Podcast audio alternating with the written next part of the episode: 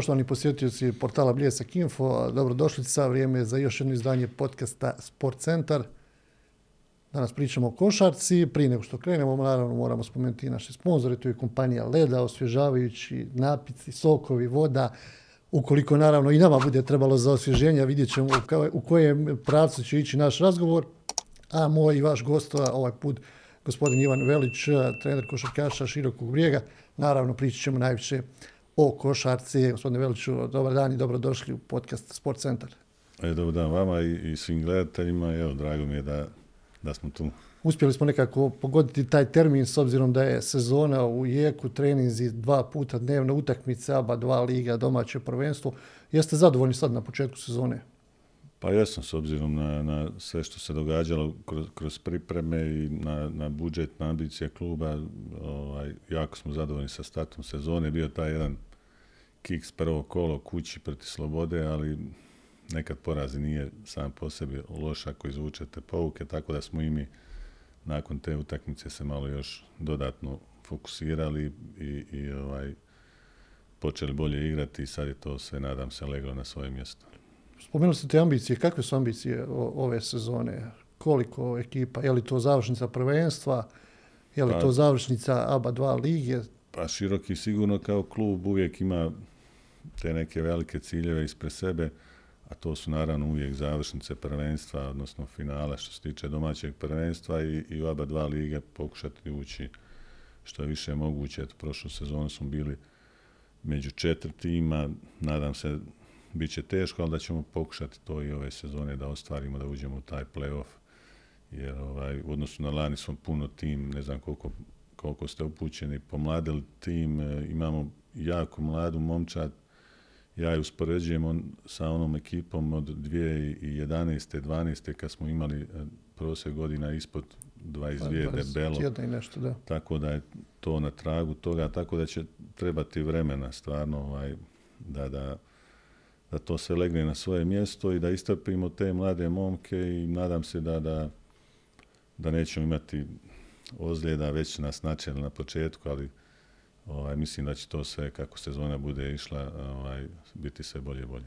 Da spomenuli ste te mladi igrači, od kako ste se vratili ponovo na klupu širokog brijega, uglavnom je podmlađen igrački kada bi i u prošloj sezoni i, i sada, je li to onako izazov, naravno sve to opet uslovljeno financijama, ali definitivno izazov za trener, iako imate tu i stranaca, pokušavate nekako držati taj ritam koliko je moguće. Pa nekako ja uvijek volim dati šansu mladom igraču, bez obzira kakva su, kakve su ambicije i koliko, ko, s kojim budžetom raspolažemo. To me nekako kroz cijelu karijeru pratilo da, da, da, smo, da sam gurao te mlade i to na kraju se ovaj uvijek, uvijek vrati. Tako da, evo, i, i ove godine smo ovaj, gurnuli u vatru tu mladost. Nadam se da će oni to iskoristiti, da će ovaj, iskoristiti tu svoju šansu i da, da će napredovati kao, kao, kao igrači i da, da će ostaviti neki, neki trag, odnosno da će pomoći i, i, i, i sebi, a i klubu da ostvari te rezultate. Kako danas izgleda košarka domaća, ajmo nazvati, ali pa ćemo malo spomenuti i, i regiju. Bili ste na ovoj utakmici Split Partizan. Da. Ha, kad nekako ovaj, kompariramo u zadnjih 10-15 godina, od kad sam u, u, u ABA ligi, odnosno prvi trener postao, mislim da je kvalitet jako pao. Što se tiče kvaliteti, kvaliteta i domaće lige, pogotovo ABA lige, tako da nekako nije bajno, pogotovo ovaj, ovaj naš, naša ova regija, Hrvatska, BiH, mislim da je tu ovaj, došlo do, do strahovitog pada u kvaliteti što se tiče same košarke.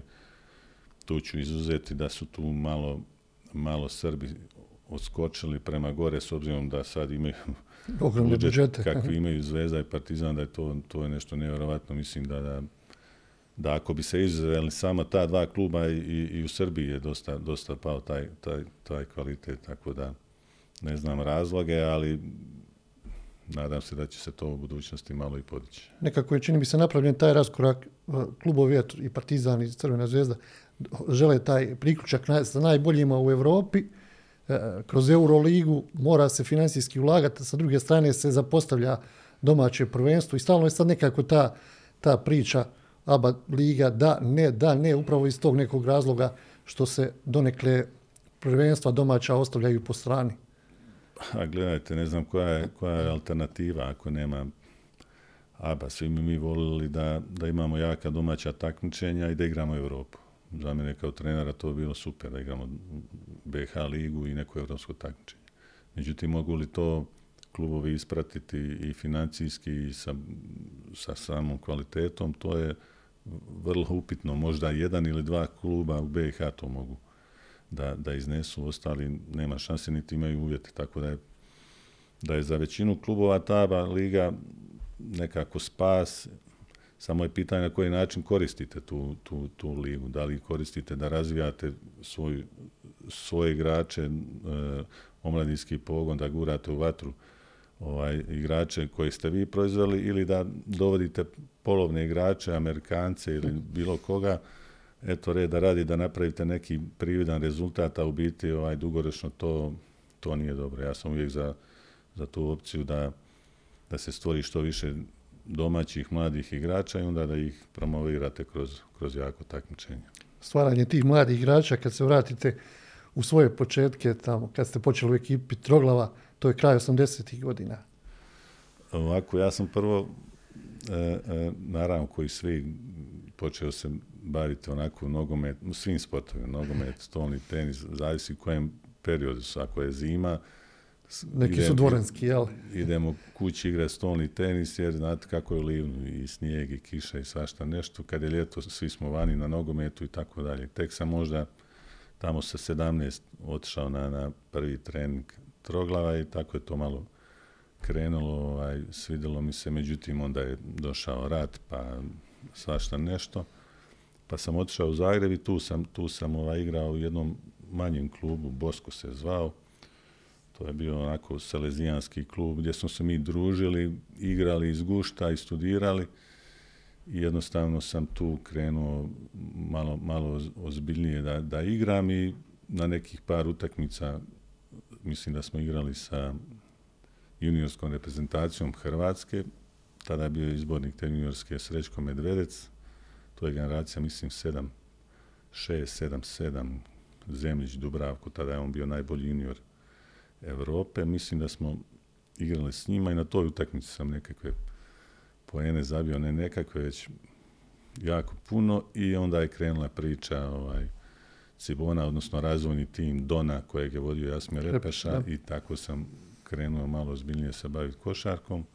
Međutim, vrlo brzo je uslijedila ta ozljeda e, e, leđa, jednostavno nisam mogao, procijenio sam da nije to to i praktički sam stao, pola godine nisam ništa radio i onda je uslijedio preko prijatelja, prijatelja Slavena Leke, ovaj, poziv iz Širokog i 95. sam stigao u Široki, onda je krenulo tako 3-4 godine jako dobre košarke u Širokom brijegu i, i možda najljepše uspomene iz igračkih dana ovaj, e, vodi iz, iz tog perioda. To je još bio period dok dvorana nije bila e, završena i period kad se igrala dobra košarka u Bosni i Hercegovini, ljudi su naravno bili željni, igralo se e, odvojeno, pa se onda igrao zajednički play-off, ti neke prve utakmice koje su onako nudile i dosta uzbuđenja i dosta emocija i dosta neizvjesnosti. Da, da, to je prva, e, e, prvo, mislim, razigravanje, odnosno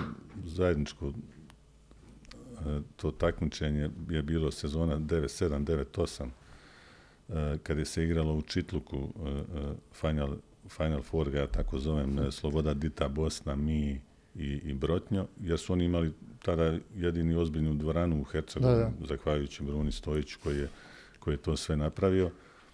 I, i ovaj, to su nevjerovatne uspomene, znači gdje smo jednostavno zajedno sa navijačima živjeli, proživljavali svaki, svaki pobjedu, svaki poraz, ispijali kave zajedno.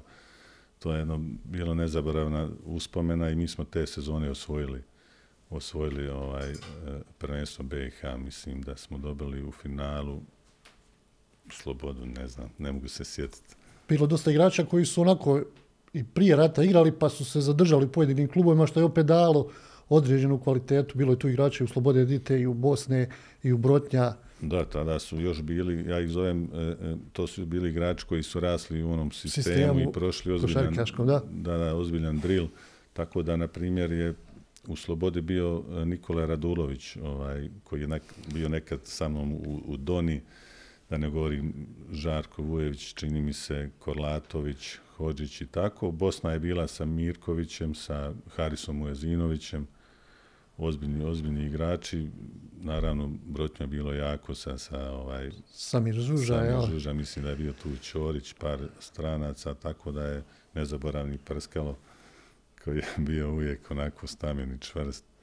Tako da je bi, e, bila je puna dvorana i to je nešto kojem ko- svaki igrač želi igrati u takvoj atmosferi i mi smo to onako, baš smo, baš smo uživali te dvije, tri sezone dok smo zajedno igrali u širokom brijegu. S kim ste vodili najveću borbu pod košem?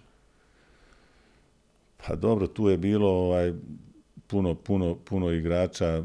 Evo, spomenuo sam što se tiče same Tuzli, mada nije moja pozicija, Žarko Vujović, to je, ali svi, svi ti igrači su bili puno čvršći, puno onako što se kaže e, e, jači nego ovi današnji, dobro, sad se i drugačije igra i drugačije se sudi i, i, i ovaj, sve, sve je pomalo drugačije, ali svako vrijeme nosi svoju draž i, i bilo je lijepo jako, ali ta su vremena iza nas prošla je, tako da ta moja karijera je vrlo kratko trajala, eto, kažem, do 2001. ja sam već prestao da igram sa 29 godina jer sam ob- obnovio ozljedu leđa, jednostavno je to bilo to. I onda idete u trenerske vode. E, ide obično, jel, taj neki staž, ono, juniori, kadeti. Ne, ja sam, ja sam ovaj, imao sreću da sam odmah vrlo brzo nakon što sam prestao igrati e, došao u široki i vrlo brzo sam ovaj, ušao već u seniorsku košarku, znači kao pomoćni trener. Tako da sam bio pomoćni trener praktički svim trenerima koji su bili u širokom od 2003. pa do 2009. Znači, tu je bilo puno trenera se izmijenilo i, ovaj, i onda sam samostalno baš upao da, da budem prvi trener u sezoni 2 2009. 2010. u širokom. Kakav je osjećaj kad preuzimate ekipu? Ok, pomoćnik ste, znate šta trener radi, šta traži, šta očekuje. Sada vi preuzimate ekipu, a s obzirom da je širok imao u kontinuitetu dobre rezultate, znate da će biti taj prisutan pritisak i prva utakmica, kakva su razmišljanja, kakav je osjećaj. E, e, onako ja nisam, ovaj, kažem, kako sam bio 5-6 godina pomoćnik, u tom periodu sam ja isto upadao, ono što se kaže nekad kao prvi trener, dok se ne bi ovaj, našlo neko dugoročno rješenje, tako da sam tu ovaj, stekao određeno iskustvo i ovaj, nije, osjetio sam da je to posao jednostavno e, e, za mene. Ja kao igrač sam razmišljao više trenerski nego nego kao igrači što, što, što ovaj, rezoniraju, tako da nekako nisam imao strah po tom pitanju, nisam uopće ovaj, eh, se plašio da, da uzmem, što se kaže, uzde u svoje ruke i da, da, vodim, da vodim ekipu. Tako, na primjer, ja sam svoj prvi trofej sa Širokim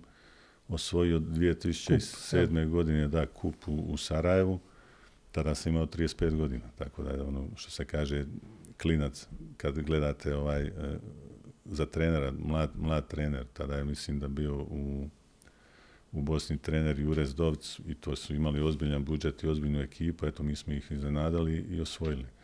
Ali isto nakon te sezone 2007. ja nisam opet postao dugoročno rješenje u širokom, zato što kažem, ja sam upadao s vremena na vrijeme ovaj, do, i tada je široki imao i, i novaca i, i velika su bila ulaganja i nije se bilo strpljivo prema, prema trenerima i imao sam tu sreću kad sam drugi put upao za prvog trenera, to je bila sezona 2009. 2010.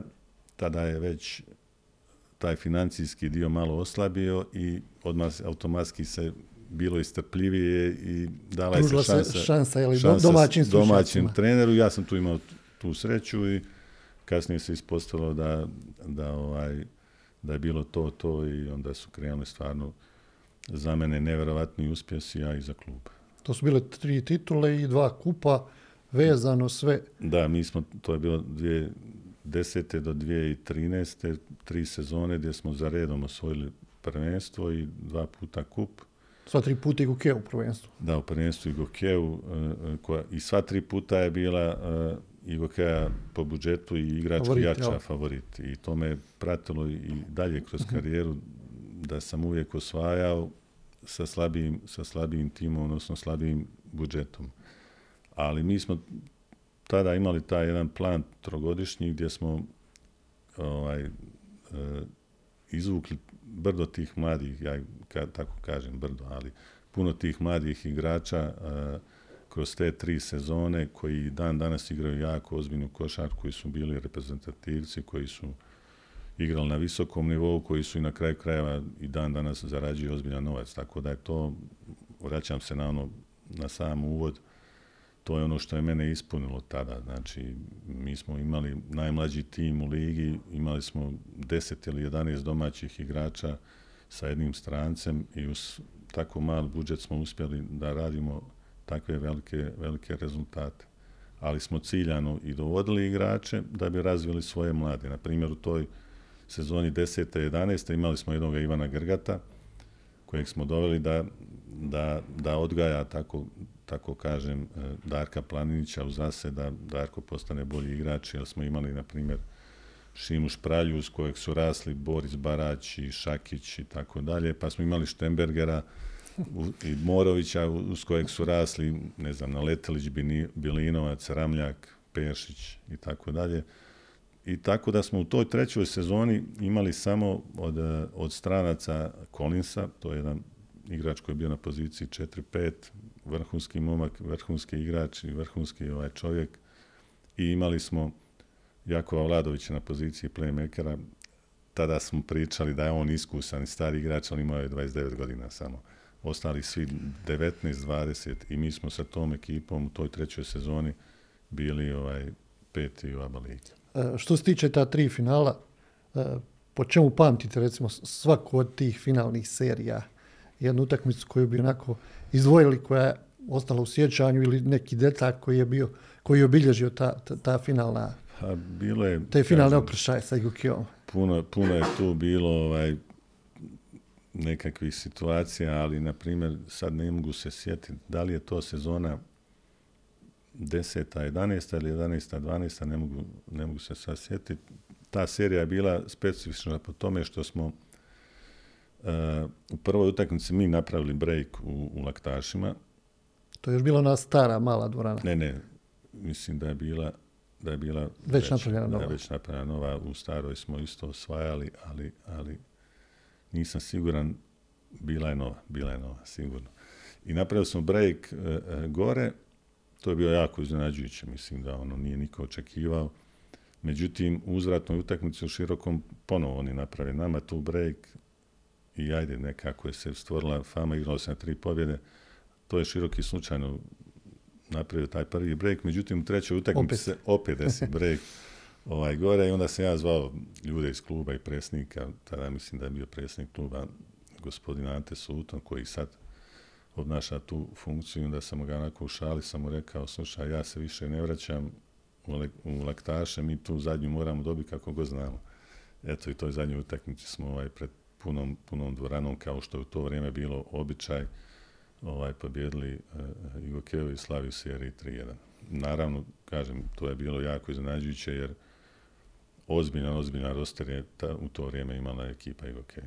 U tom periodu spomenuli smo to kratko uvodu, ABA liga, izuzetno jaka ekipa širokog za vašeg mandata, peto mjesto u društvu, ispred su samo bili Makabi, Budućnost, e, Partizan i, i Cedevita, ako se ne varam.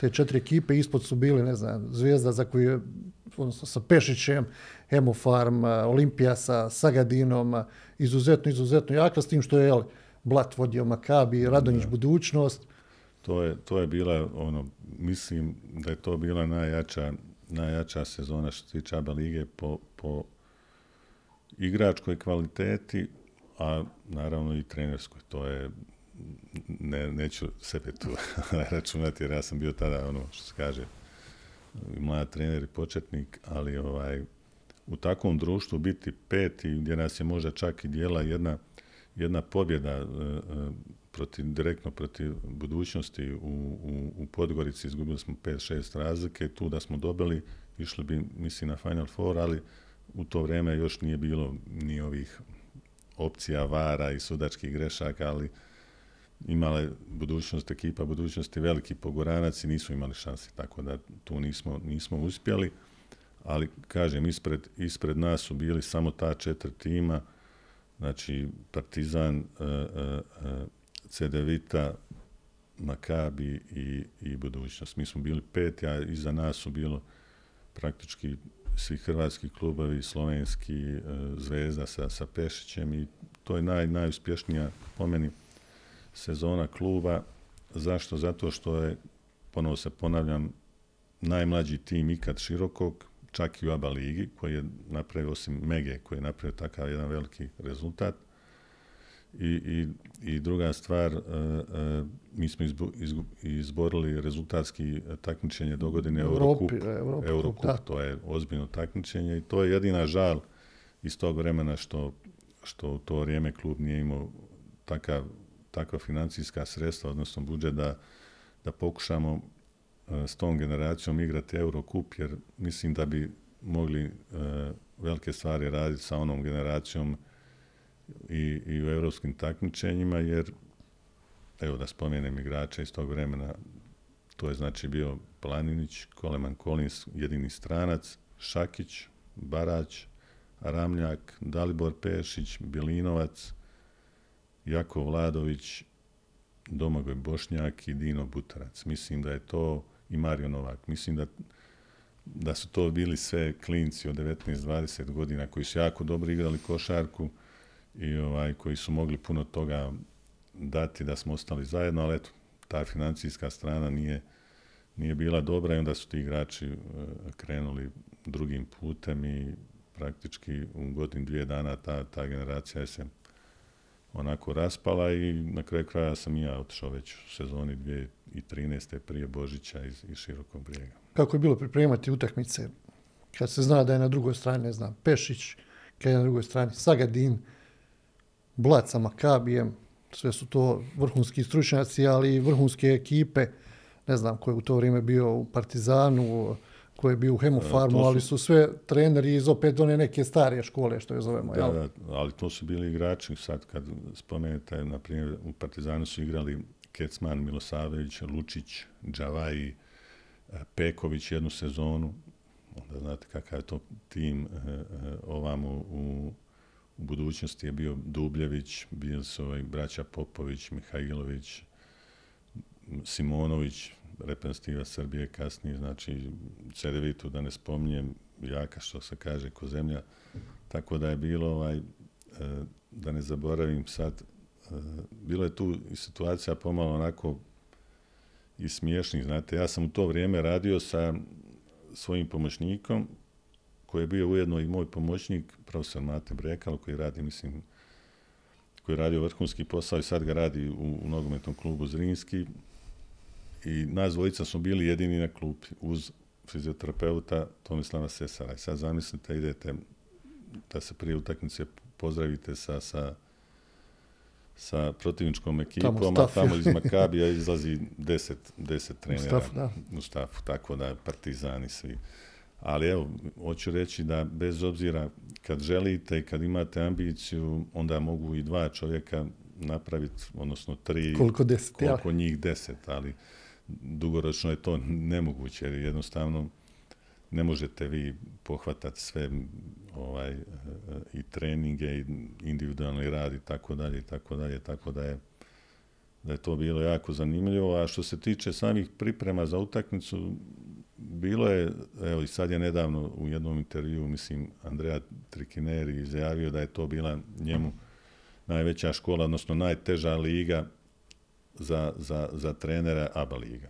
Znači, to, to jednostavno, tu nema prevara, tu se secira svaki dio, svaki detalj se gleda i ovaj, bilo je, bilo je naporno, ali bilo je slatko jer je to sve donosilo rezultat. U to vrijeme smo mi još radili pripremu sa CD-ovima, sa ne kao što se danas imate ovaj program i, i radite scouting i riješite to za sat, dva. Mi smo radili pripremu po dva, tri dana za određenu utakmicu, ali smo imali olakotnu okolnost što smo mi praktički imali sedam dana za pripremu za pripremu za utakmicu, dok su ti euroligaši ili ekipe koje su igrale Eurocup više ima, imali više obaveza. utakmica, obaveza, oni dođu umorni s puta i onda ih mi onako svježe mladi, spremni dočekamo i to je se znalo većinom, ako široki drži egal prvo po vrijeme, drugo po vrijeme sigurno dobijamo.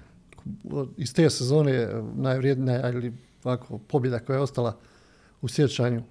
Pa ovako iz tih sezona je bilo tu 11. 12. ta sezona je bila kažem, vrhunska, ta svaka pobjeda je bila velika. Sjećam se i prvi TV prenos HTV2 je prenosio utakmicu Specare široki Cedevita. Ta ista Cedevita koja je završila na, na Final Fouru i, i mi smo to dobili, čini mi se lagano 15 razlike, puna dvorana. Znači, to je onako ostalo u, u dubokom sjećanju, pa sve pobjede protiv Svetislava Pešića, na primjer, sa Zvezdom kad smo igrali, tada je za Zvezdu igrao i ovaj Bijelica koji je, koji je napravio ogromnu, ogromnu karijeru. karijeru. Nedović koji je sad isto u Crvenoj zvezdi, tada je bio mladi igrač. Naravno, protiv Partizana svaka pobjeda protiv Duleta Vujoševića je bila, bila neverovatna, kažem, sa, sa Pekovićem, sa Kecmanom, sa Perom Božićem, sad kad takva imena spomenete, ono, čovjek se smrzni. Tako da je, i bila je, bila je jedna utakmica jako, jako ovaj, meni ostala u sjećanju, baš te sezone. Zadnje kolo smo igrali protiv Zagreba u Zagrebu i završila je 72-48 za široki. Ali ovaj, tada sam igračima dao jedan dodatnu motivaciju. Dva dana smo nakon te utakmice ostali u Zagrebu u izlasku.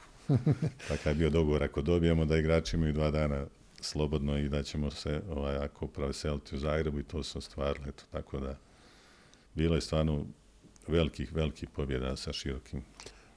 šta prođe kroz glavu onako kad čovjek dođe u situaciju da, da vodi ekipu, ne znam, protiv Partizana, protiv Crvene zvezde, Pešić, Makabi, počeo igrati košarku, ne znam, u Livnu, u ekipi Troglava, vjerovatno tada nije ni razmišljao u kojem pravcu sve to može ići i onda dođe u jednu situaciju u kojoj iziđe na parket dvorane, recimo u Tel Avivu, protiv, protiv jednog Makabija.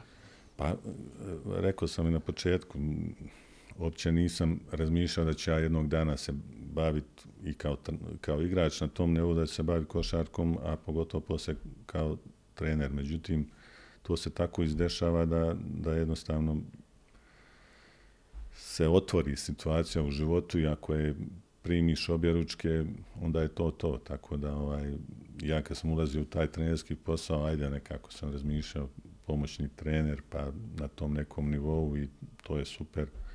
Međutim, kad uđete unutra, onda vas ambicija vuče više i više, a eto, ja sam imao sreću da, da radim u jako ozbiljnom sistemu, jako ozbiljnom klubu i da to kluba nije bilo, pitanje bili ja, kako bi to sve završilo, jer da ne možete, evo sad ću vam reći primjer, e, sad se puno razgovara Dinamo, Hajduk, e, Zdravko Mamić, treneri Bjelica, Jakirević, ko je trener, ko nije, ali ja vjerujem da je sad u Dinamu Zdravko Mamić, da bi isto i Jakirević i svi drugi treneri napravili rezultat kao što je ga napravio, na primjer, Bjelica a puno više se potencira rad Bjelice i tako dalje, ali Bjelica je bio u, u, u eri kad je Zdravko Mamić bio u Dinamu koji je bio praktički sve i koji je znao svoj posao.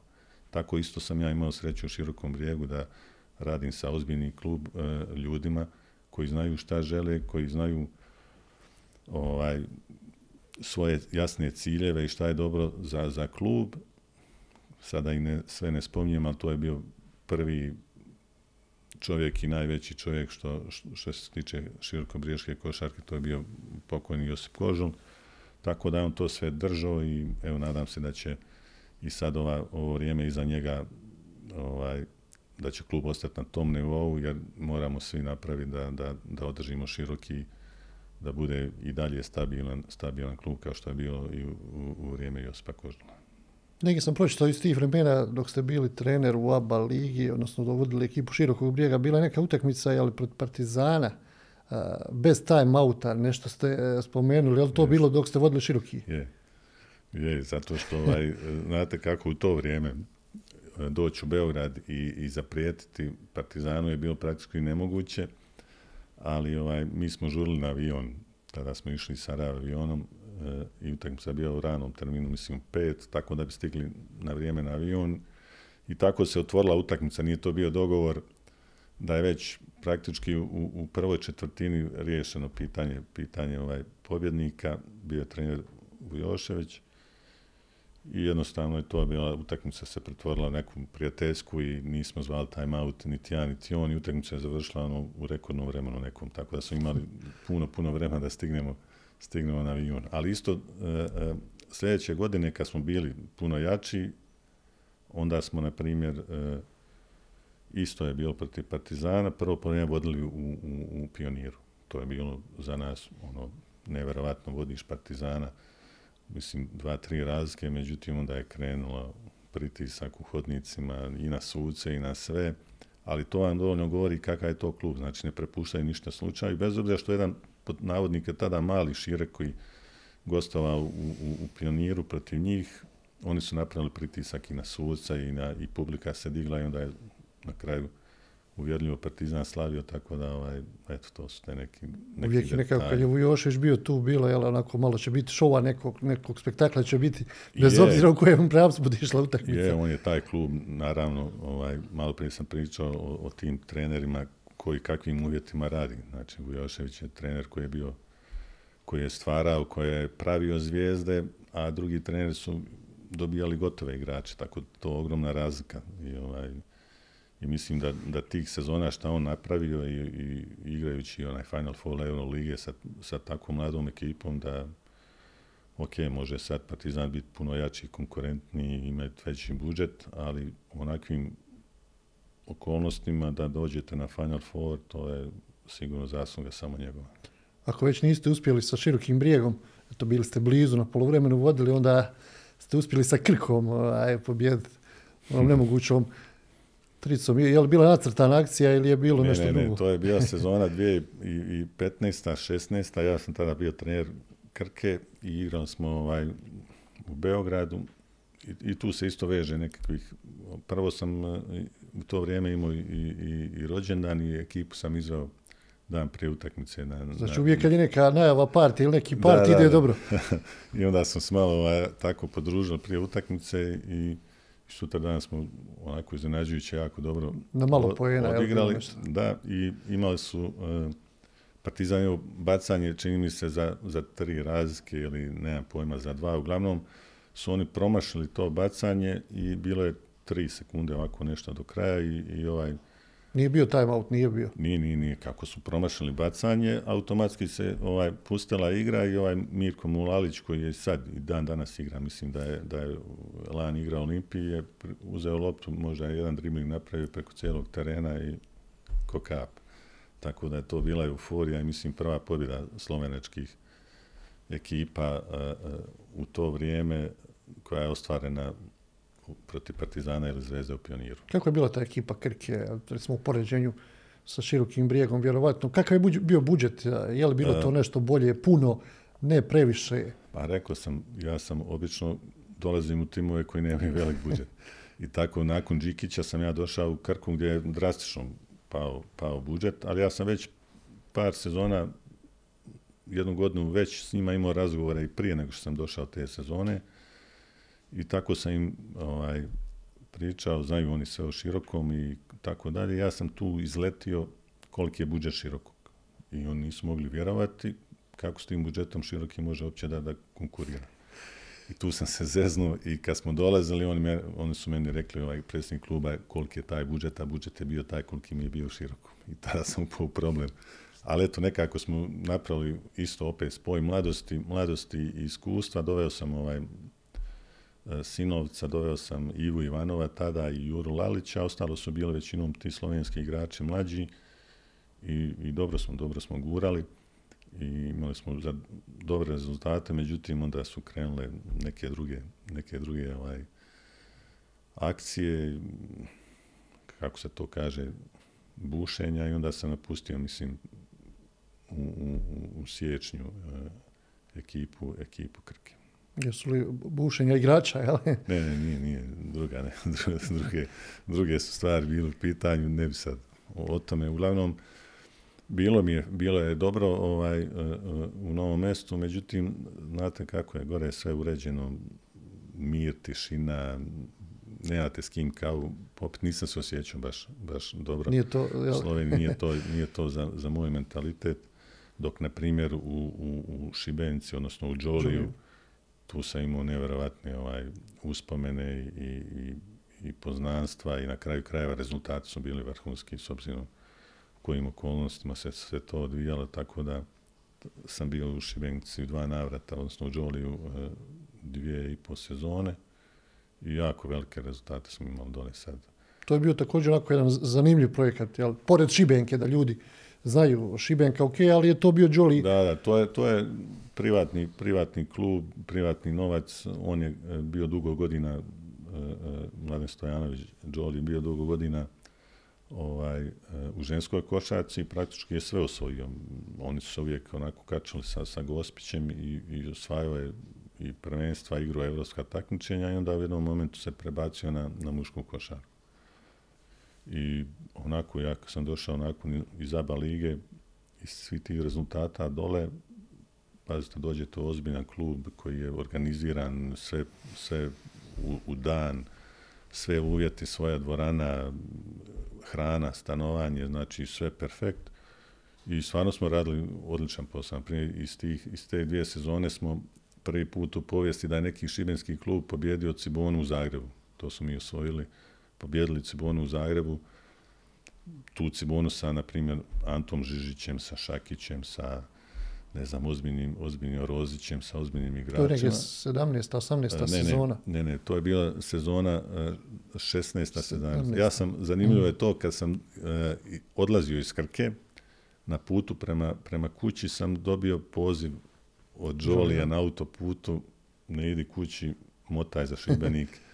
I tako sam se ovaj, iskonzultirao s obitelji i tako je bilo, odmah sam ovaj, produžio za, za Đoli, za, za Šibenik i ovaj, i to je ta sezona bila jako, jako dobra. Znači, dobili smo sve e, hrvatske, hrvatske klubove koji su koji igraju ligu i Zadra i Cedevitu i, i Cibonu, mislim u jednoj sezoni tri ili četiri puta.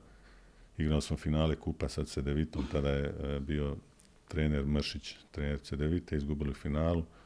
Tako da smo imali velike, velike uspjehe. A u mom, mojoj ekipi su bili od ovih igrača koje možda poznajete ili, ili koji sad igraju, koji su bili u širokom, Ivan Novačić je bio, bio je Špralja, bio je Bilinovac, bio je Jozo Brkić, jako, jako dobar tim i ovaj, napravili smo vrhunski rezultat, međutim onda je sezonu iza ovaj, praktički preko noći odlučio ovaj, gazda da, da ugasi, da ugasi klub. To je velika šteta, zato što mislim da takve klubove i takve ljude Savez, ljudi koji vode Savez moraju ono, paziti da, da, da im se ne desi da, da takvi jedni timovi se gasi, ne znam, Zagreb, Đoli, CDV, ako hoćete na kraju krajeva koji je otišao u, u Ljubljanu. Tako da, da šteta, jer mislim da u današnjim okvirima sa onakvim budžetom i sa onakvim uvjetima da bi taj, taj klub se borio svake sezone za, za prvaka Hrvatske. Bila je kratka epizoda u Tuzli. To i, je bilo nakon Đolija, kratko, tri mm, mjeseca. Da, i onda, onda Cibona, opet posebna priča, opet ona priča budžeta, svi koji prate košarku, posebno u novim prostorima, znaju da je Cibona posljednjih deseta godina stalno je tu negdje ivica, spominje se gašenje, spominje se bankrot. Vi ste i u takvoj situaciji ušli i na kraju je Cibona bila prva, serija je bila 4-0. Jedina serija koja se igrala u povijesti Hrvatske na četiri pobjede. Taj sezona. To je bilo u maloj dvorani Doma sportova, zadnja utakmica. Ovako da se, da, da, da se vratim, znači prvo sam dolazak u Cibonu je meni bio, što se kaže, slučajan. Jer ja kad sam bio u Tuzli, meni je bio dobro gore, znači četiri mjeseca jako dobri, imate uvjete, imate ljude koji vode, vole košarku i tako dalje. Međutim, trebali smo se dogovoriti za dugoročniju suradnju što sam ja tražio, međutim tu su oni oklijevali, oće, neće i meni ispane Cibona. Cibona, znaš. I sad ovaj, dogovorim se ja, ja s Cebonom vrlo, ha, vrlo relativno brzo na, na dvije sezone i onda se desi meni taj saobraćajna nesreća koju sam imao, tako da onako dolazite gore dva mjeseca nakon saobraćajne nesreće, niste se ni, ni zaliječili u, u veliki klub tada za mene, ono, pod navodnike veliki, jer poslije sam shvatio da to je bilo samo ime, sve ostalo je bilo... Ostalo ime, jel? Ostalo ime, sve trulo, ono, znaš, sprema se cijelo ljeto, ne radimo ovamo rehabilitaciju poslije udesa, samo da, da dođe što gore spremni po svakom pitanju i, ovaj, i onda krene. Onda krene pritisak sa razno raznih strana, znate kako u smislu naš, e, e, Cibona zavređuje puno jača imena i tako dalje, svašta nešto, naravno pritisak i po, po pitanju ovaj, budžeta opet ide, opet ide dole, ali nekako smo mi napravili ok, taj tim, do, do, dobre smo igrače ovaj, e, uzeli za, za Cibonu, u to vrijeme malo nepoznate, ali sam ja jako dobro poznavao njihove karaktere, sam znao da će biti teška, težak izazov, teška sezona, bit će neplaćanja i tu ne možete dovesti igrača koji... Koji će odmah dići ruke, jel? Da, Čim prva plata ne legne, ono tako kaže da idem. mi tu išli slagat na taj način igrače, pa, sam, pa su me tu zatekli i Bilinovac, doveo sam i Novačića, i Marka Ljubičića sam povukao, koji je bio u to vrijeme u Igokej. To bi se reklo igrač od povjerenja, jel? Od Prilike. povjerenja, ali koji su jaki, jaki, jaki karakteri i onda se, ne znam, Igora Marića doveo koji je igrao po Češkoj, Slovačkoj, niko nije znao za njega, pa ovaj Sito Alonso izjavi nakon CDVite ko je taj, koji je, ne znam, vezao 5-6 strica i tako dalje. I, ovaj, I to nije krenulo dobro prvu sezonu. Znači, mi smo, na primjer, u, u, u, na turniru u Dubravi pripremnom izgubili od CDVite lagano 30 razlike od te iste CDVite koje smo na kraju dobili 4-0, 30 razlike, ono, tamo Stipanović, Kops, uh, uh, ovaj Pulen, uh, Ramljak. Katić, znači dva Amerikanca još, ovaj, Sito Alonso trener, znači ambicije ogromne. I krene sezona ABA Liga, isto tako poraz 1-2, i onda krenemo se dizati malo pomalo, pobjedimo, mislim, Olimpiju u, u Ljubljani, pa dobijemo tu istu cedvitu u ABA ligi, 5-6 razlike tu okrenemo praktički sezonu u, u, u pozitivu. Jako smo dobro igrali. Na primjer, tada je, tada je bila e, Euroligaš budućnost. Budućnost kad je vodio Džikić, mi smo ih dobili, dobili smo i u Zagrebu ovaj, bez ikakvih problema i dizali smo formu i došao je kup u drugom mjesecu, kup u završnica Final Eight u, u Splitu i dobijemo Zadra mi u, u polufinalu, tada je bio trener Ante Nazor u Zadru, Žorić e, kao igrač, isto imao sam dobar roster i u finalu odigramo, ponovo se susretnemo sa, sa Cedevitom. Cedevita, da. I već je tu bilo malo neizvjesnosti. Već 30 minuta su mi igrali Lila i na kraju mi izgubimo. Ali smo tada dobili nekakve osjećaje da možemo igrati s njima. Znate. I kako, kad je došla ta završna serija, mi smo dobili polufinalu Splita 3-0 na, na serije tri pobjede, a Zadar i Cedevita su igrali, čini mi se, petu utakmicu. I na neku sreću je Cedevita to dobila. A sve to vrijeme su mi tih 7, 8, 10 dana čekali, jer smo završili s 3-0, čekali kako će se ovamo razviti. I tu smo mi, onako, znate kako, kraj sezone moraš e, varat igrače, iskusni igrači, da, da nekako ovaj, zadrže taj fokus. Pa smo svašta nešto radili na trenzima, od, od trčanja, od slobodnih dana, od nekog, nekog takmičenja da, da, da jednostavno nismo mogli dočekati kad će ta finalna serija. Jer sam vidio na igračom da oni žele da, da, da osvoje jednostavno prvenstvo. I razgovarajući s njima, sve jedno je ko će biti od Cedvita ili Zadar, mi to možemo i mi ćemo, mi ćemo osvojiti, što je bilo ono čudno. I kako je krenula serija, prva utakmica, mi dobijemo, e, čini mi se, oni su imali prednost domaćeg terena, mi dobijemo u Domu sportova maloj dvorani prvu. Nerealno desetak razlike i onda sam ja stanu izjavljivao u to vrijeme Cedevita bez obzira na 0-1 su favoriti. Da. Druga utakmica, opet mi dobim. Ja opet, oni su favoriti. Dođe u, u, u Dražanom domu utakmica treća, mi 3-0. Ne možeš više izjavljivati, znaš, kako je ono. nema, nema smisla. Uglavnom, eto, desilo se to da smo ih pomeli 4-0 u seriji i to je ta sezona će biti upamćena i po tome što je to jedino prvenstvo u, u Hrvatskoj koja, gdje je serija igrana na 4 na 4 pobjeda. Već iduća sezona je prebacila se na 3.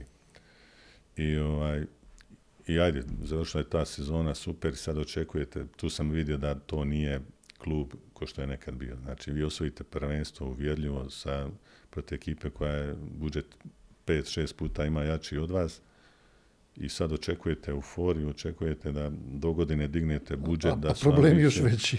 A, a steknete dojam da u biti je njima krivo što smo mi to osvojili, a šta je, onda morate dati premije, morate Splat, plati, splati sve, a vamo je ostalo sve, sve kako je.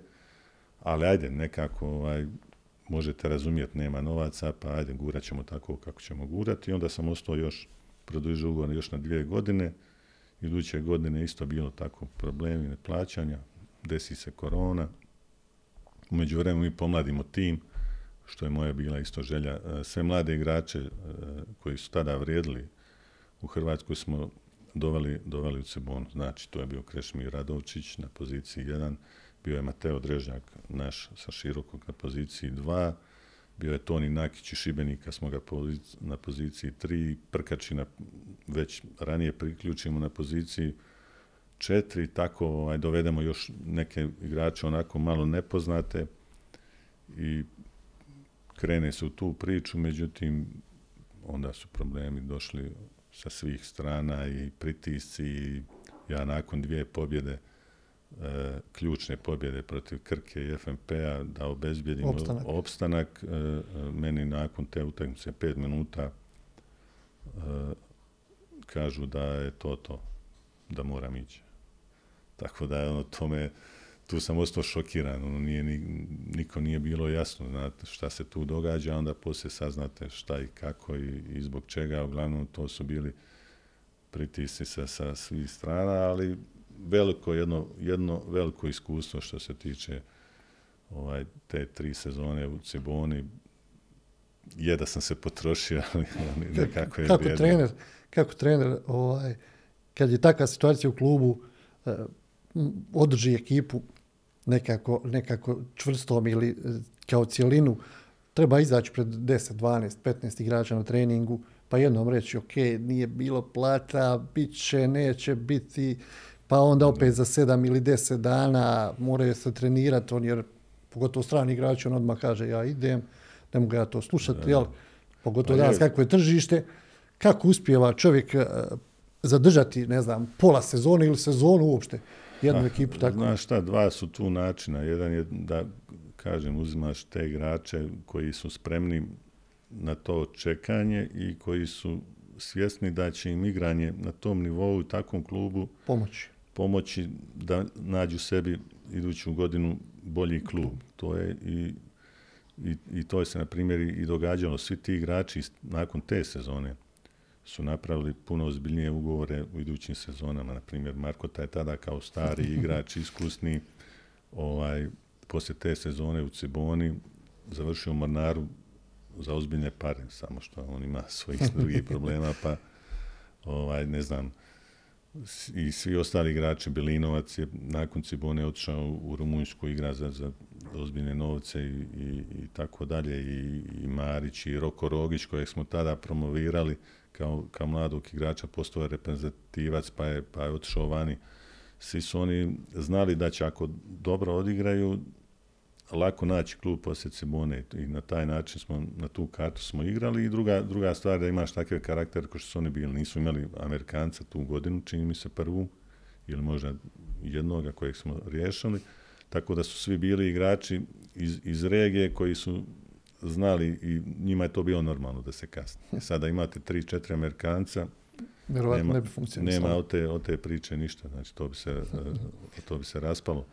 Ali sad kad spominjemo te novce, na primjer, mene isto kao trenera u, u Novom mjestu u Krki iznenadilo, znate, ono kad dobijete prvoga plaću u dan, što, što je bilo ovaj čudno. Tako da nekad i nije dobro da su igrači, pogotovo za igrače iz, iz, iz regije, za njihov mentalitet da je sve u dan. Znate. Bolje je malo da, da, da se pomuče, odnosno da kasni, da, jer je drugačiji mentalitet naših igrača i naših trenera nego igrača i trenera sa zapada. Spomenuli ste tu saobraćajnu nesreću. Koliko vam je to stvorilo kasnije probleme, taj proces oporavka? Šta se u stvari dogodilo? Pa znaš šta, ovaj, e, prvo da u povratku iz, iz Mostara sam ja ovaj, ne, nemam taj osjećaj točno šta se. Samo sam se u jednom momentu našao ispred, ispred šlepera i, i to je to. Zbog čega i šta, nemam, još mi se nije vratila slika šta je to bio. Znam sigurno da nije mobitel bio u, u pitanju. Jesam li ja nešto čačko po autu ili je to bio Umor. umor ili razmišljanje o toj već Ciboni gdje sam ja vrlo brzo nakon tog potpisa ugovora počeo raz, intenzivno razmišljati šta, kako, koje igrače, da budem spreman kad dođem i tako i nemam pojma. Uglavnom, ovaj, ajde, to je se nekako završilo, ali ja nisam uspio napraviti tu rehabilitaciju dovoljno dugu i ozbiljnu da bi bio gore već spreman. Međutim, kažem, imao sam jako ozbiljne te ovaj, igrače karakterne koji nisu koristili e, tu moju kako se kaže slabost kad sam došao u Cibonu, fizičku slabost, ne, ne govorim neku drugu gdje ja nisam mogao fizički to sve da, da hvatam i da, da vodim treninge, međutim uz, uz, uz Barišu Krasća koji je bio pomoćnik i uz stav cijeli što se tiče fizioterapeuta, sam ja to sve sa svakodnevnim terapijama nekako uspio ovaj, uspio izvući, ali meni to nije bilo, na primjer, toliki problem koliko me je više pogodilo ovaj odlazak, način na koji sam ja otišao iz Sebonije. Znate, kad dajete sve svoje i zdravlje i, i, i energiju i, i, sve da, da uspije ta Cibona, da je održite na nekom nivou, i onda ti ljudi s kojima si mislio da si prijatelj, da, si, da možeš otvornih karata igrati, jer ja sam tako nastupao, ja sam tako naučen u širokom da dajem sve za tim znači za klub, za tim. I ja sam mislio da tako u Ciboni ljudi razmišljaju, međutim poslije sam shvatio da oni ne razmišljaju ni, ni malo o Ciboni, već o svom osobnom interesu i, i, i tu jednostavno sam ovaj, bio razočaran i tako da je taj odlazak nakon Cibone mi je jako pasao da se odmorim pola, pola, imali, da. pola godine, činim se, ako ne i više, ako ne cijela godina koju sam imao. Imao sam ponuda o tom međuvremenu u tom prostoru, međutim nisam, nisam, nisam bio u stanju, odnosno nisam htio prihvatiti nikakvu ponudu dok nisam bio spreman i fizički mentalno za, za novi početak. Eto i sad se opet to krenulo je sa širokim. Život košarkaškog trenera, svakodnevno treninzi, jedan trening, dva treninga, utakmice, putovanja i pripreme za utakmice. Kad ljudi, lajci sa strane gledaju milion akcija, čovjek mora nacrtati na tabli, različiti igrači, e, onaj sluša na time outu, neki igrač ne sluša, e, sve to i situacije u kojima, ne znam, trener nacrta akciju da će ona ići na ovaj način, a nakon, ne znam, 10 sekundi igrač uzme pa pukne nerezonski preko ruke i to, to se milion pa, puta dogodilo, jel? Da, to vam je ovaj, e, svi ljudi gledaju, e, on radi, ne znam, jutri 3 sata, od 10 do 1, na parketu, popodne isto 2-3 sata i da je to to. Međutim, košarka je puno teža, dublja, vi morate e, raditi analize, morate gledati protivnike, morate vaditi greške iz svog tima, morate planirati trening za dan, za tjedan, za svašta nešto i to je, e, kad se baviš ovim poslom, praktički živite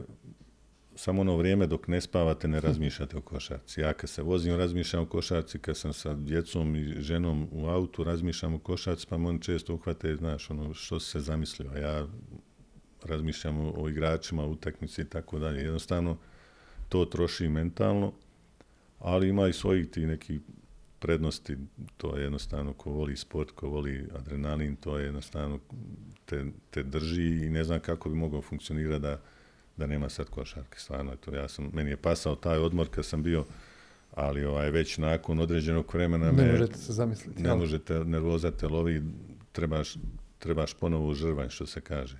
Tako da ima tu puno, puno situacija ovaj, i, i ovaj, anegdota i zanimljivosti iz, iz tog perioda. Tako da ja kažem stalno, kad sam s prijateljima razgovaramo, pogotovo u tom vremenu u širokom brijegu, kad su bili najveći rezultati i široki najtrofejniji klub što se tiče ovaj, toga u, u BiH, na primjer da smo imali jednog snimatelja koji je non stop Mogao to pokrivati. Jel? pokrivati, to bi bilo nevjerovatan materijal. Znate, ono, sve te titule, sva ta događanja u slačionici, put prije utakmice, nervoza, to da je imao neko ko, ko, ko snimatelja svoga kao klub, to bi bio nevjerojatan materijal. To je onako...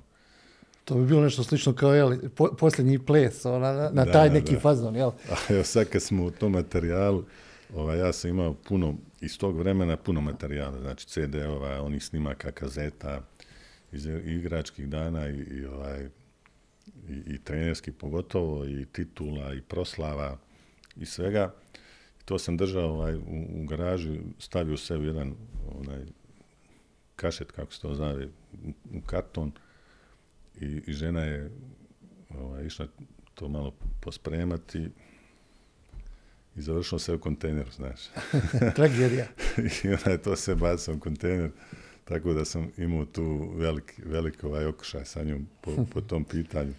Nakon, nisam ja to odmah znao, već nakon određenog vremena sam trebao neku, neka, neka CD, neka, nekako predavanje, da malo pogledam, pitam gdje je, kaže, ja mislim da je to završilo u, u smetlištu. Tako da mi je ovaj, jako žao što nemam tog, tog materijala iz tog vremena. Kako se oporavi trener nakon napete utakmice, produžetak, nije produžetak, izgubi se utakmica koja se recimo vodila 10-15 razlike, pola koša se izgubi ili koš, gomila je bila tih nekih akcija, izgubilo se lopte, pogrešna dodavanja, blokovi, sve i onda se sve raspane, sruši za ne znam 10 sekundi. Da, to, je, to su najteži porazi. To su najteži porazi.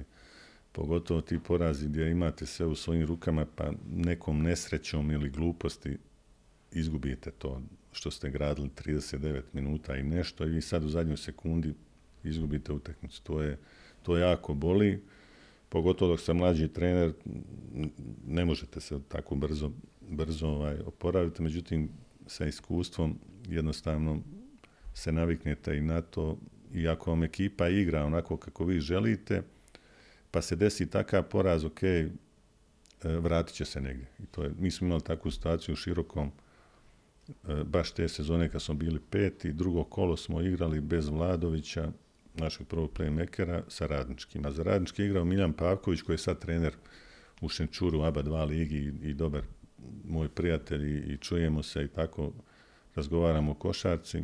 Radnički trener Mu, ovaj, Muta Nikolić bio i širokom smo mi igrali i dobijemo tricu za oni do, zabiju tricu preko cijelog terena od table, baš taj Miljan Pavković i mi izgubimo pola koša ili dva razlike. I to je jako pogodilo, jako pogodilo igrača, jer praktički to je bila dobivena utakmica. Međutim, način koji smo mi igrali, ja sam bio zadovoljan. I odmah sam rekao slačionci, slušajte momci, to nema veze nikakve, vi tako nastavite igrati, vratit će nam se. I upravo tu sezonu smo imali najbolju u povijesti. Tako da, ako ste vi dobri, ako igrate onako ozbiljnu košarku, stabilno, to se vrati. Međutim, ako igrate loše i ključne utakmice izgubite, onda nemate više snage za, za, za to nadoknaditi. Tako da, ali za trenera to su naj, naj, najbolniji porazi, ali isto tako su i najslađe pobjede. Tako da sam imao i jednoga i drugoga jedne i druge ovaj, varijante. A i to je u trenerskom poslu neizbježno. Jednostavno nema onog trenera koji nije dobio nije izgubljene gubio, utakmice, a i obrnuto da nije gubio dobivene utakmice. To ko kaže, to, to sigurno ovaj, nije istina. Tako da, kao i u životu, jednostavno imate faze kad, kad ste gore i dole, tako da ovaj, to je to. Time out kad dođe, To je izuzetno kratak period. Da. Kako se čovjek uspije fokusirati na, ne znam, jednu akciju, na, na dvije akcije, na, na korekciju igrača za grešku, jer dobro, to je to je- izuzetno kratko vrijeme. Da, Vidimo na onim timeoutima da nekad treneri potroše timeout lamejući samo na jednog igrača ili na dva igrača ili da, dobro, ponese- lupajući onom ploču.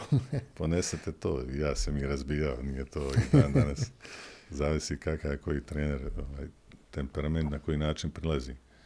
Sigurno da e, morate prilaziti sa balkanskim igračima pod navodnike na drugačiji način, drugačiji sa nekim profinjenim Slovencom. Mislim, to je, to je jednostavno ne ide. Jer e, ti kad kažeš Balkancu e, moraš napraviti to i to finim glasom, ne doživljavate. Ako se malo pojačaš glas, e, onda tek hvata. Tako da, ali što se tiče time-outa, ti kroz trenere, kroz treninge nekad kad se igra na treningu, onda pozoveš time-out pa nacrtaš neku akciju za, za protivnika, odnosno za, za ekipu koju inače ne igraš.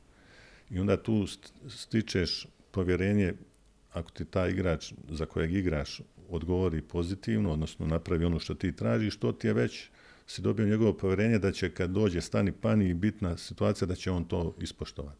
A imaš druge igrače gdje mu kažeš tri puta i on iziđe na teren ili zablokira ili zaboravi ili ne napravi, to ti je već signal da u ključnim momentima mu ne smiješ dati tu loptu. I tako sam ja, na primjer, funkcionirao da kad nešto kažeš nekom igraču i on to napravi na timeoutu, na treningu i to, onda imaš povjerenje da će to napraviti kad bude ključni moment utakmice. I, i onda izvučeš iz, iz toga situacije i onda odrediš ko će biti taj igrač koji će uzeti uh, ključnu loptu, odnosno ključni napad. Ne mora to biti uvijek tako. Nekad ti sama utakmica dovede takvu situaciju, dovedete u tu situaciju da protivnik slabo brani određenog igrača, pa naravno ideš preko njega da zabiješ poen. Tako da, i zavisi kako je koji igrač raspoložen na datoj utakmici, tako je po tome se, po tome se ovaj, ali igrači obično međusobnom,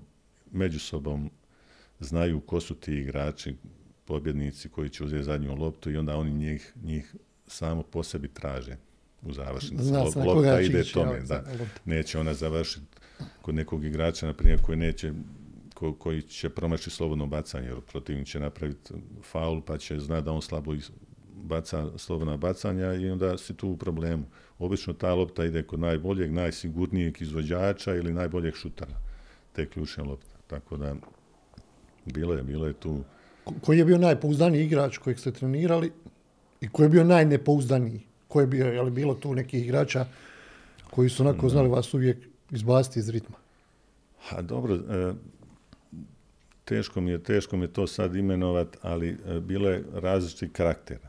Na primjer, e, Siniša Štemberger je bio vrhunski momak, vrhunski radnik, bez obzira imao je naravno i svoj neki, neki nedostataka, ali on bi ovaj, dao sve od sebe. I više nego što realno može. Ali nije, primjer, bio taj koji, koji bi dobio možda tu, tu Ključnu ključnu loptu, loptu, ali bi on napravio u obrani ključni posao na, na nekom najboljem napadaču. E to, to, to su te neke neki, neki detalje, sad ga spominjem i dan danas igra košarku, ima 45 godina, baš kad sam bio u Ciboni, mislim da je on bio u Škrljevu, bio je u Škrljevu, tada već debelo preko 40 godina i kad smo se pripremali za Škrljevo, ja vidim neko igra sa strašću, neko, a nisam ga odmah uhvatio, malo pustio kosu i, i ovaj, frizuru, ispostavio se Siniša Štemberg. I onda sam stalno tim igračima u Ciboni govorio, vidite šta je pravi sportaš. U 40. nekoj godini on više energije uloži i više sebe nego vi sa 20. Znači, to je, to je stvarno bio onaj momak igrač kojima sam ja, s kojim sam ja bio jako, jako zadovoljan iz tog perioda širokog. Tu je bio od, od jako dobrih igrača i, i, i ljudi, prvenstveno Ivan Grgat, Šime Špralja, Jako Vladović, znači top, top momak. Mi smo imali te sreće, i svi ostali koji su dolazili, smo imali te sreće da koja god dovedemo u široki smo dobili od tog igrača kvalitet i, i dodanu vrijednost. Tako da nismo puno, puno falili u dovođenju, dovođenju tih igrača, a i oni su uvijek nakon širokog odlazili u puno, puno ozbiljnije, ozbiljnije klubove. E, na primjer, ovaj igrač Coleman Collins koji je bio Amerikanac te sezone, kad smo se raspitivali za, za njega i kad smo zvali, on je bio u Njemačkoj prvoj ligi, i kad smo zvali ovaj trenera za njega, on je rekao, slušajte, za tri minute će vam pohvatati sve napade, sve akcije, da takvog igrača inteligentnog nije dugo imao i to je to. Tako da smo, za njega nismo, u dvije minute sam se odlučio za njega. Ispostavilo se sve što mi je taj kolega rekao, da je to bilo to. Znači, frajer je u pet minuta pohvatao sve živo. Takva inteligencija bila neverovatna. Tako da smo imali ovaj... A opet bilo je nekada igrača koji su koji su u širokom jako dobro igrali. Chester Mason 2009. 2009. playmaker koji je imao bio onu svaku utakmicu na nivou triple dubla zajedno sa Grgatom igrao ovaj, dobro surađivali, radio vrhunski posao i bio ono top. I nakon širokog kode u Zadra, u Zadar i Zadru se uopće ne snađe. Tako da, nekad, nekad ovaj, morate imati dobru kemiju, dobre suigrače, dobru atmosferu u klubu da bi igrač dao sve od sebe. Tako da puno ovisi o toj, o toj atmosferi. Koliko ste puta onu ploču razbili, šta ste rekli? Uf, ne znam, jedno deset tabla sigurno otišao da sada... Koliko mora čovjek, ne znam, u određenom trenutku imati tih akcija u glavi, pripremljeni, može se to tako reći? Pa neki treneri e, vrlo mali broj imaju akcija, i vrte i non stop, a neki imaju, na primjer, vjerojatno Obradović ima najviše ovaj, tih e, broj akcija, tih minijatura i tako dalje, ali naravno da bi mogli imati toliki broj akcija morate imati i kvalitet igrača koji to može apsorbirati sve. Jer, znaš, ako igrač nema taj kapacitet da, da, da nauči tri akcije, onda ne može ga ti više od tri naučiti. naučiti više od tri, ali ovaj, mada nije to sad problem, većina tih igrača to, to može. Nekada je to bio velik problem kod igrača, sad to ide po tom pitanju ovaj, sve, sve bolje i bolje. Ali ove druge stvari kod igrača su ta, ta, ta čvrstoća, ta mekoća, taj, ja kažem stalno, u, u, prije nismo imali ni dvorana, ni uvjeta, ni kondicioni trenera, ni fizioterapeuta, i nekako igralo se, čini mi se, bolje i manje ozljeda nego sad. Sad igrači imaju dva individualna trenera, e, fitnese, sva pusta pomagala i smislu i prehrane i, i vitamina, proteina, svašta nešto, videa, znači sve vam je dostupno, a puno više, puno manje dvorbih igrača, puno više ozljeda, tako da vremena se, vremena se mijenjaju. Kad bi slagali danas neku idealnu petorku svoju igrača, pet, za, pet različitih pozicija, kako bi vam izgledalo u ovom trenutku? Ha, iz tog vremena i širokoga mogu, mogu, mogu ovaj, Ukupno gledajući karijeru, evo, trenersku. Kompletnu, da. Ha, gledaj, mislim Ako možete izmiksati.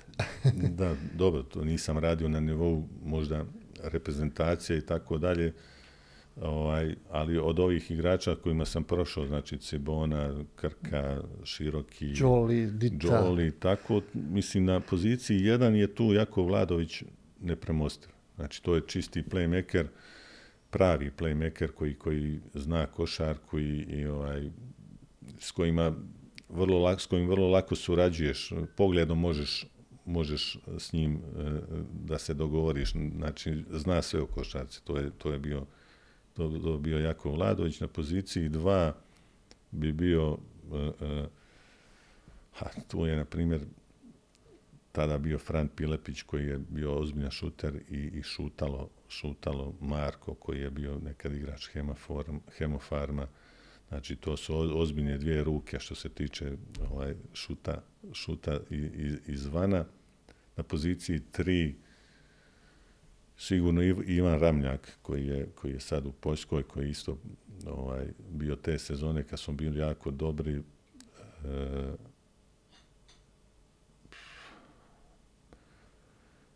četiri mi je tu sad, su sad malo teže se opredijeliti, ali opet je to iz, iz tih vremena Špralja, Barać, Šakić, to i na poziciji, na poziciji pet sad ja nabrojio brda, jel? Na poziciji pet, mada sam ja tada i kratko je bio on s nama, Stanko Barać. To je znači igrač koji je napravio najuzbiljniju karijeru i najveću karijeru od svih uh, igrača iz širokog brijega. Ne samo široko, reprezentativac Hrvatske, ozbiljna karijera, karijera ovaj, draftiran, uh, Euroligu igrao godinama, Efes, Tau Keramika, uh, Milano. Znači, to je bio igrač, ono, takav potencijal neverovatan, ali evo, vrlo, on je se, što bi rekli, vrlo brzo nekako zadovoljio i prestao je dosta rano igrati. Praktički sa 30 i, i kusur godina je završio karijeru, što je velika šteta i dan danas mi na kavi, pa ga ja ovaj, malo trznem, ajde, probaj malo se probaj aktivirati. tako ništa, bar ove, ove centre ovaj, malo da spariraš, da ih naučiš kojim, kojim ovaj, centarskoj tehnici.